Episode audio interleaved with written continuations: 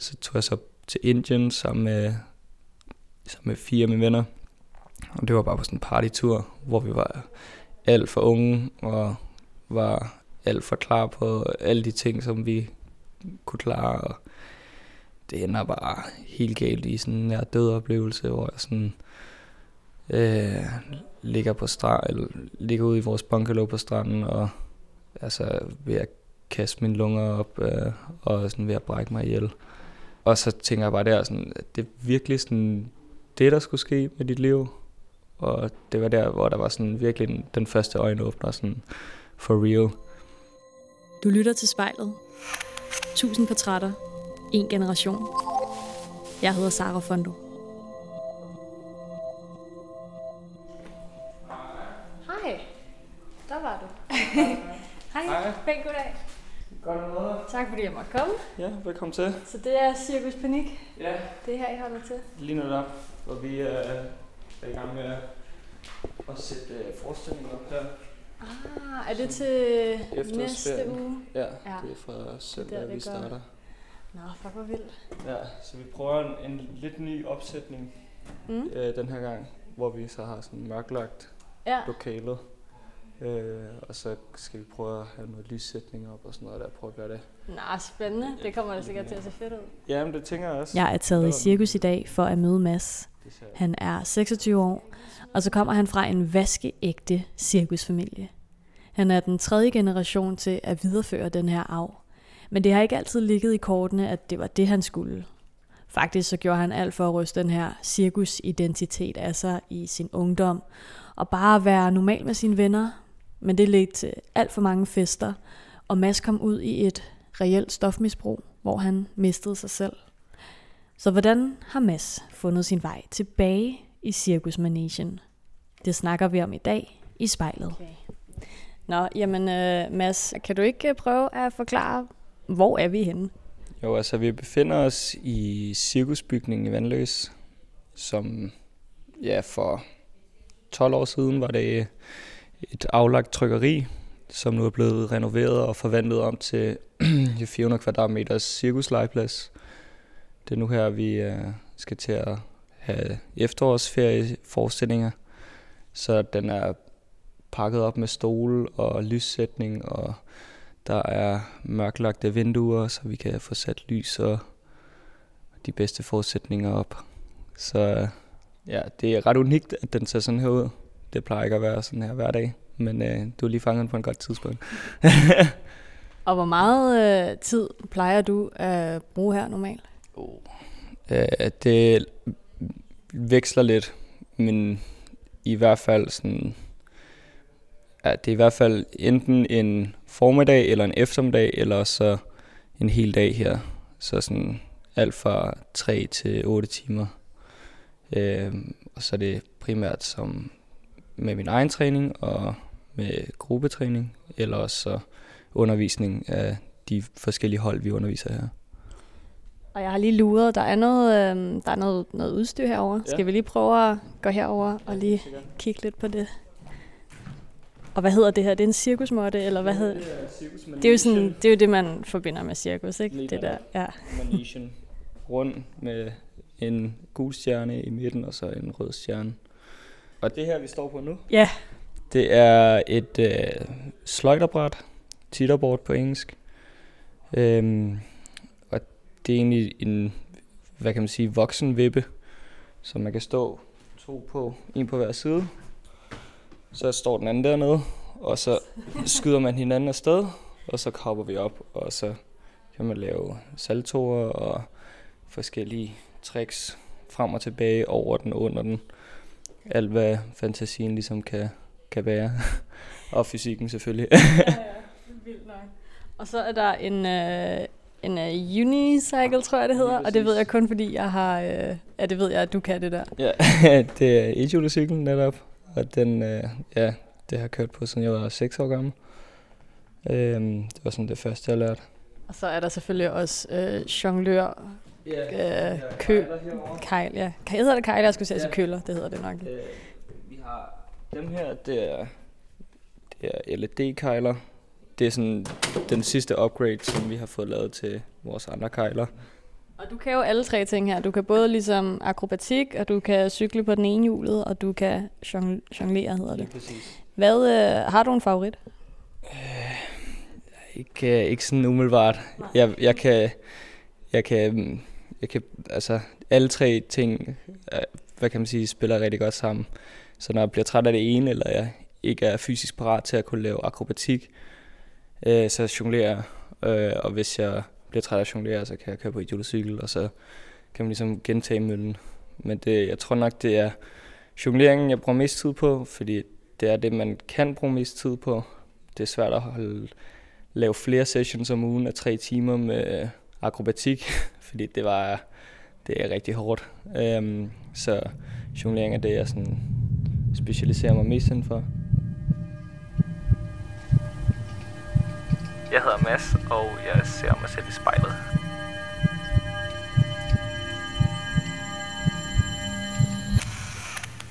Mads, vi sidder i, øh, det er jo nærmest et form for drivhus. Ja, det er lige præcis det der.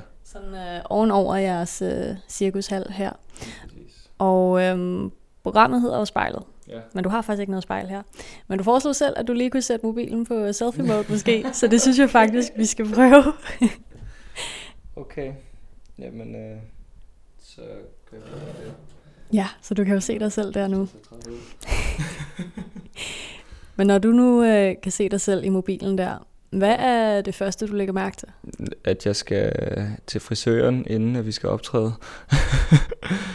og jeg skal have barberet mig inden, inden da. Øh, for ja, det kan godt være, at det lyder lidt overfladisk, men det er sådan, nu skarpere jeg føler, jeg ser ud, nu skarpere performer jeg. Så sådan, hvis man kommer med sådan skægstuber og ufriseret, og sådan, man ikke lige er, er på, på toppen, så, så føler jeg også, det påvirker ens performance, når man så skal ud og, og vise, hvad man kan. Så er der forskel på den masse, jeg kunne møde nede på øh, cirkusmanagen der, og den masse, der sidder her nu? Ja, helt klart. Helt klart. Det er også lige sådan, altså en fysisk opvarmning derfra, at jeg kan blive til den person, men øh, det er forskellige sådan, mentale indstillinger. For nu, nu så er jeg indstillet på, at nu skal jeg bare slappe af, tage det stille og roligt, og så hvis jeg opvarmer og gør klar til, at jeg skal performe, så kommer jeg helt op i gear, og så kan man bare se, så kan man mærke, at sådan, mine øjne, de, øh, de sparkler, og jeg er vågen. men, øhm, men apropos din øjenmasse, så ved jeg, at øh, du har et handicap, vil man kalde det det, ja. som ligesom gør, at det nærmest er endnu vildere, at du kan de ting, du kan. Kan du prøve at fortælle, hvad det er? Mm, ja, altså som halvandet der blev jeg blind på mit ene øje, på mit højre øje, hvilket, har, hvilket påvirker mit syn, sjov nok. Øh, så jeg har svært ved at afstandsbedømme og bedømme dybde. Og når jeg jonglerer, så kan jeg ikke se, altså jeg kan ikke se min, min højre hånd. Øh, Øh, så sådan, ja, det har virkelig været øh, en kamp om, om at lære det. Øh, og jeg, i forhold til at starte ret sent, fordi at jeg sådan altid har brugt det som en undskyldning for ikke at lære at jonglere. Så det var faktisk først her for 3-4 år siden, at jeg begyndte at jonglere. Øh, og siden da har jeg bare committet alt, hvad jeg kunne af tid til det. Så hvad var det, der gjorde, at du alligevel ligesom besluttede dig for, at øh, det skulle ikke ligesom være en hindring for dig? Ja, altså, jeg følte, at man kan altid lave undskyldninger for sig selv, og så øh, ligesom for at blive i sin komfortzone. Og så sådan, ah, men jeg kan ikke det der, fordi jeg ikke er god til det, eller sådan, at ja, ens hjerne prøver hele tiden at lave mind games med en, og det er i virkeligheden en selv, der skal, der skal tage kampen op. Øh, så det var bare sådan, nu, nu var jeg træt af, at jeg skulle ligesom skulle høre på, hvad lægerne engang havde sagt til mine forældre om, at jeg lærer aldrig at jonglere, at jeg skal ikke regne med, at jeg har den bedste balance, og at forudsætninger for min sådan, fysiske kunde, at de ikke er, er, er sådan på samme niveau som folk med et normalt synsfelt. Så var bare sådan, det, det havde lidt hauntet mig hele livet, indtil jeg så sådan gik op for mig, at okay, hvis jeg bare øver mig, hvis jeg bare dropper undskyldningerne, så kan jeg godt. Jeg hedder Mads, og jeg drømmer om at kunne jonglere med fem kejler, mens jeg går oven på dækket på min idiotcykel.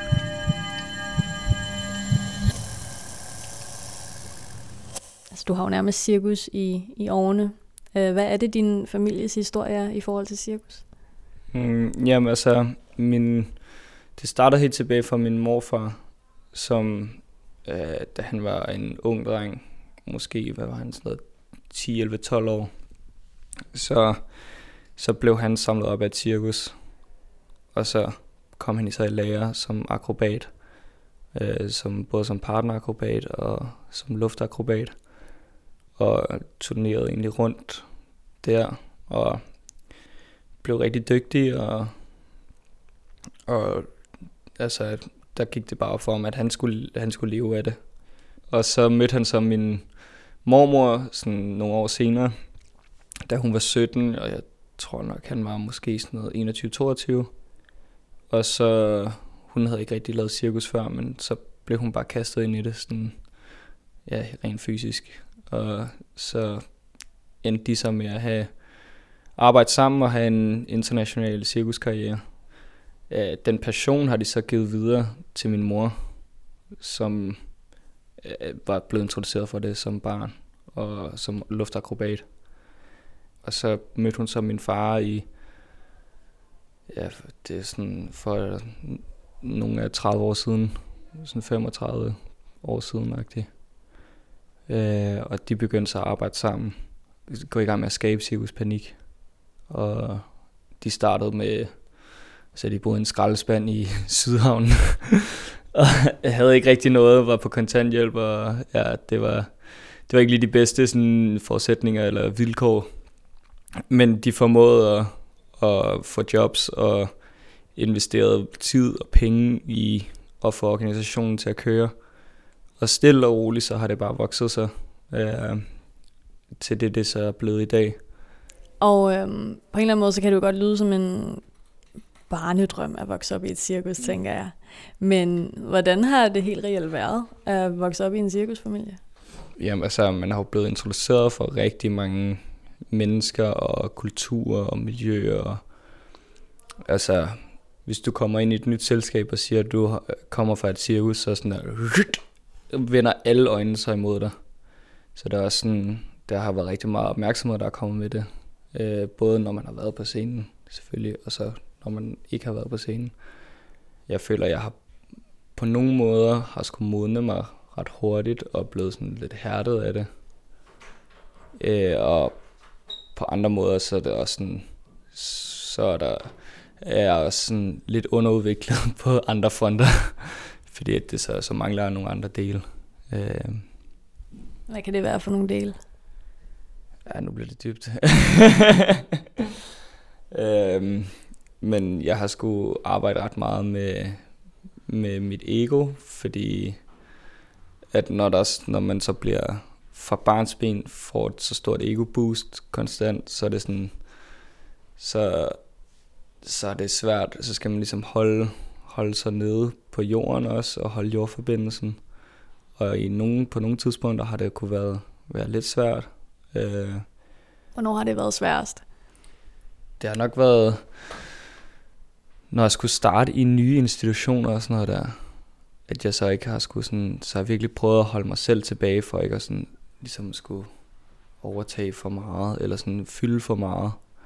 Øh, og det, så jeg har prøvet sådan virkelig at forblive sådan nede på jorden, men så sådan, hvis det er, at der for eksempel har været en fest, eller har været et eller andet sjovt og space, så, sådan, så har jeg ikke kunnet lade være, så jeg kunne give slip, og så bare gået amok. Men er det ikke også bare en, en del af, hvem du er? Så hvorfor skulle du lægge beslag på det? Ja, det er klart. Øhm, men jeg føler bare, at i den danske kultur, så er det sådan, så for at kunne, kunne passe ind med, med, hvad kan man sige, i sådan den her institutionsanordning, så for at kunne falde i sammen med de andre, det i min teenageår var det egentlig bare det, jeg havde sådan følte, jeg havde lyst til, og følte, jeg havde brug for, at jeg bare skulle sådan passe ind og være, være ligesom de andre. Øh, sådan længsel efter det normale på en eller anden måde.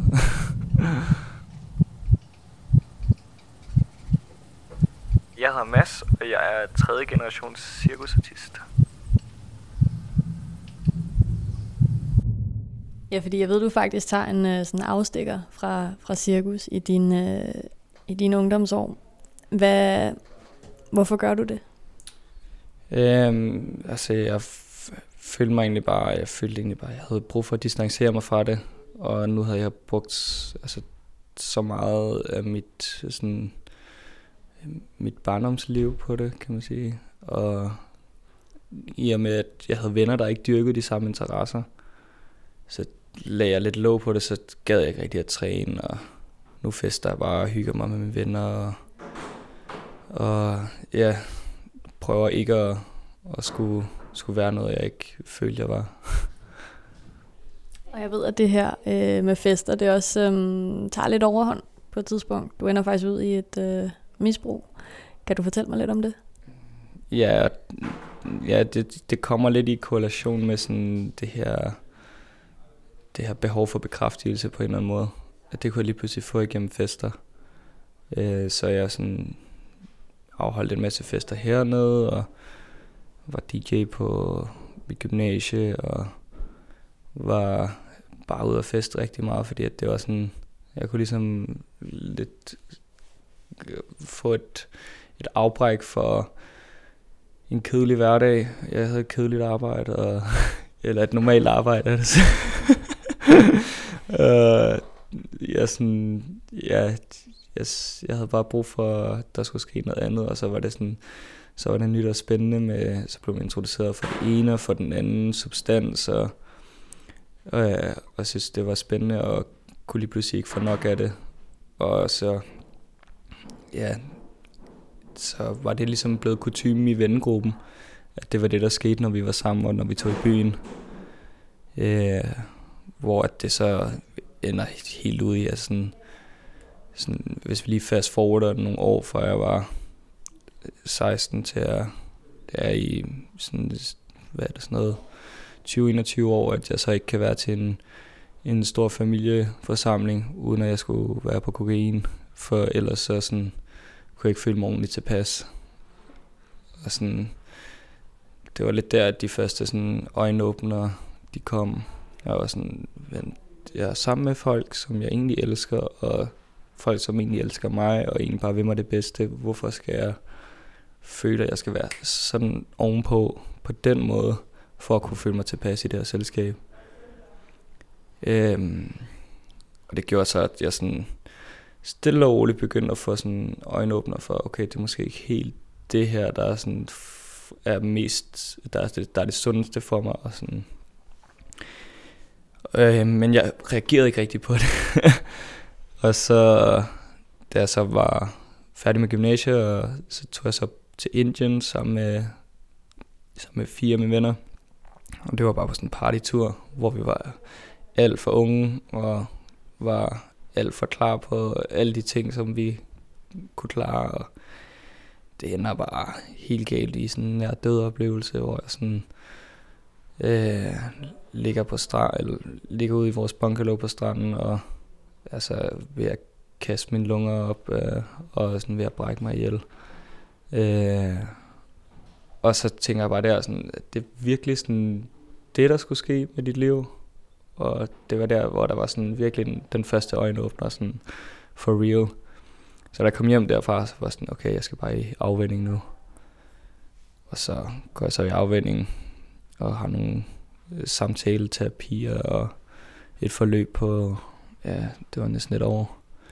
Men hvor jeg i, altså løbende også, det hjalp mig ikke rigtig til at sådan for alvor at stoppe, fordi at jeg stadig drak alkohol, og når jeg drak alkohol, så lavede min hjerne associationer til, okay, så var det, der normalt sker, når du drikker alkohol, det er, at du tager kokain.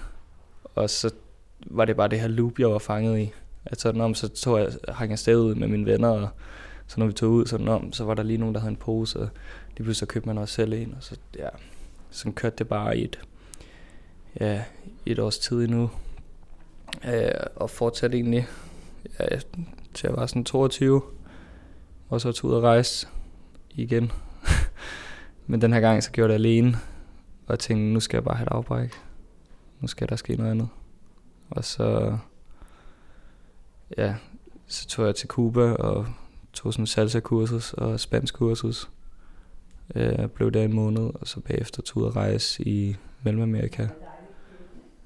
Og ja, så blev jeg bare introduceret for cirkus igen. Så vendte det tilbage i mit liv.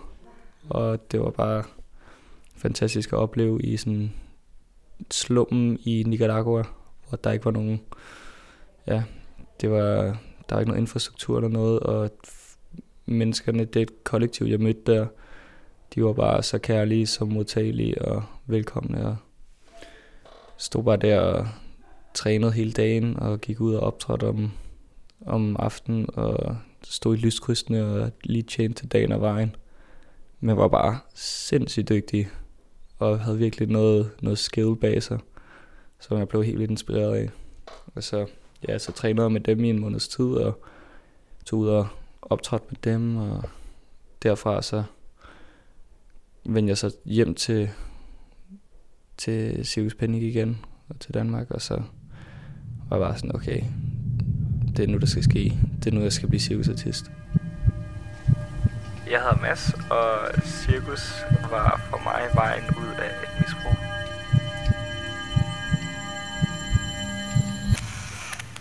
Så hvordan var det anderledes at lave cirkus i uh, Nicaragua versus herhjemme for eksempel?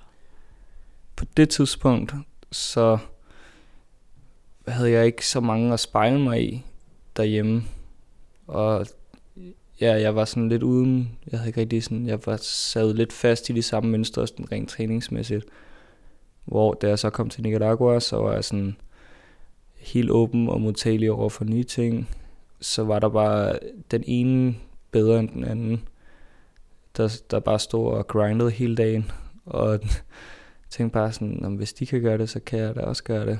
Og de gav mig bare rigtig mange ting at øve på, og øh, så deres forestillinger et utal af gange, og, og det var bare sådan, okay, det, det, er virkelig, det er virkelig vejen, og, og de havde på det tidspunkt jongleret i måske sådan 3-4 år, hvilket var en overskuelig sådan periode, kunne jeg se det, kunne jeg se mig selv i.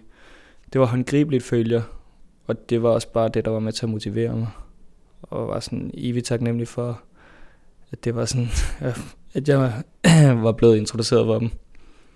Ja, så efter det, så så kom jeg så tilbage og opsøgte så cirkusmiljøet her i, i Danmark, og så fandt jeg bare en masse, masse andre sådan ligesindede mennesker. Og fandt det fællesskab, jeg egentlig havde længtes efter i så lang tid. Så ligesom nogen, du kunne spejle dig lidt mere i, end nogle øh, gamle hippier, jeg tror, du forklarede det som i telefonen. lige præcis. lige præcis. Øh, at det ikke var sådan...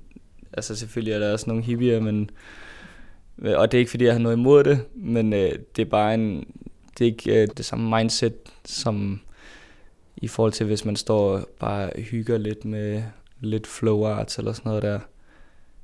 Så sådan det her med at være seriøs omkring det, og, og tænke, at man faktisk kan bruge det her til noget videre end bare en hobby.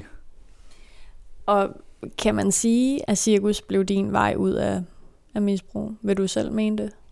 Mm, ja, ja, altså, det blev det egentlig, fordi at det handler egentlig bare om at erstatte en interesse med en anden interesse. Og det kan være så simpelt, når man snakker om det, men kan virke så uoverskueligt, når man står i det. Fordi at det virkelig krævede sådan en livsstilsændring. Og jeg føler, at jeg stod meget alene i det, fordi at jeg var ligesom, jeg følte, at jeg var den eneste af mine venner, der, der havde de her overvejelser, og følte, jeg sad fast i det på den her måde. Øhm, så det har også været sådan en transition-periode, hvor jeg sådan til dels har været rigtig sådan fysisk og psykisk skadet af, hvad jeg havde oplevet førhen, for at jeg kunne være klar til at, at træde ind i sådan den her meget fysiske verden med, med sådan hård cirkustræning øh, på daglig basis. Jeg hedder Mads, og jeg sidder i orangeriet i Cirkus Panik. Og hvordan øh, reagerede din familie så på, at du ligesom besluttede dig for, at du skulle være en del af panik? Til at starte med, så var de sådan, du vil jonglere, de, øh, de havde ikke lige set den komme, tror jeg. Men øh, så kunne de også se, at der skete noget inde på scenen, at, at jeg havde fået nogle andre evner med mig. Og det udviklede sig jo også under, da jeg gik på cirkusskole. Øh, for efter jeg kom hjem, så var min originale plan, at jeg skulle starte på pædagogstudiet øh, og læse der. Men da jeg så kom hjem, så havde jeg bare den her kæmpe øh, drivkraft bag mig af som motivation, som for at skulle lave cirkus, som jeg ikke kunne honorere. Så i stedet så droppede jeg pædagogstudiet for så at starte på en cirkusskole. Og øh, jeg ved, det er en ret særlig skole, det her. Var den øhm, med til sådan lidt at, at ændre syn på dig selv og egne evner måske? Mm, helt klart. Altså det var med til at, at altså deres faciliteter, deres lærer, undervisningen, det fik mig båret op på sådan nye højder og nye niveauer. Øh, og så hele fællesskabet der fik mig til at, at vokse som person og ja, blive til, blive til den, jeg er. Og det er stadig et, altså, jeg elsker det hus så meget, og jeg elsker stadig at komme der og træner der sådan, hvis jeg kan komme til det flere gange om ugen. det andet, fordi de har, ja, det er bare der community, der er. Ja, hvor meget betyder det her, altså cirkusfællesskab, for at du ligesom har lyst til at lave det, du laver? Det er helt klart sådan alfa og omega, at øh, jeg har nogen, jeg kan dele det med. Jeg har optrådt meget som, som soloartist, og det, altså, det kan også noget. Det, kan, det, det er ikke, fordi jeg ikke kan lide det. Jeg, jeg, jeg synes, det er, det er fedt, men øh, det her med at kunne dele oplevelsen på scenen, af scenen i træningsrummet, alle de her aspekter, øh, det gør det bare, det øh, taler meget mere til mig, fordi jeg, jeg er bare en socialt anlagt person, og det her med at kunne dele træningen sammen, kunne dele oplevelsen, det er bare, ja, det er, det er større, end når man selv deler det, når man bare har det med sig selv. For jeg kan godt huske, når jeg har været på scenen som soloartist, så har det været rigtig fedt, og man har stået og følt sig rigtig godt, men så har det været sådan lidt, man har stået lidt alene om den, fordi man ikke rigtig har kunne have nogen at dele med, og så dem, jeg har optrådt med, så har det været mine forældre, og sådan, så sådan, nå ja, nice, jeg smutter nu, det har ikke helt givet den samme sådan, forløsning, og den samme sådan, fulfillment, hvis man kan sige det sådan. Du har jo været på altså, noget af en rejse med lidt øh, afstikker og lidt tvivl om det ene og det andet. Føler du, at du er på rette vej nu? jeg føler 100% at jeg er på rette vej. Og den her vej, den, jeg bliver bare bekræftet af, at det er den rigtige vej, jeg går for hvert skridt, jeg tager. Og det er bekræftelsen udefra, der gør, at jeg sådan, at jeg fortsætter med at tro på det. For når vi ligesom sætter projekter i gang, at det så bliver grebet af andre, og det også bliver faciliteret af andre, så er sådan, det der virkelig bliver, øh, virkelig bliver glad for, sådan, okay, det, det, er, det er ikke kun os, der tror på det, det er også andre. Selvom altså sådan andres meninger og holdninger til det, det er, det er ikke det, jeg går så meget op i, men bare det, at der er nogen, der er sådan, altså for eksempel Statens Kunstfond, at de hjælper med, og de godkender vores forestilling. Det er et kæmpe skridt for os, og øh, det gør bare, at føler, at man har brudt en mur, som har været uigennemtrængelig. Øh, vi har prøvet de sidste to år at, at få åbnet dørene op for den her, den her mulighed, men øh, nu er det endelig sket. Og nu startede vi jo ud med, at du skulle se dig selv øh, inde i mobilen her faktisk. Og du kan stadigvæk se dig selv. Ja. Så hvis vi nu øh, skal slutte af med, eller jeg plejer egentlig at slutte af med, at man, man kigger på sig selv, og man øh, siger noget til sig selv. Har du lyst til det? Ja. Øhm, held og lykke her på søndag, og resten af ugen.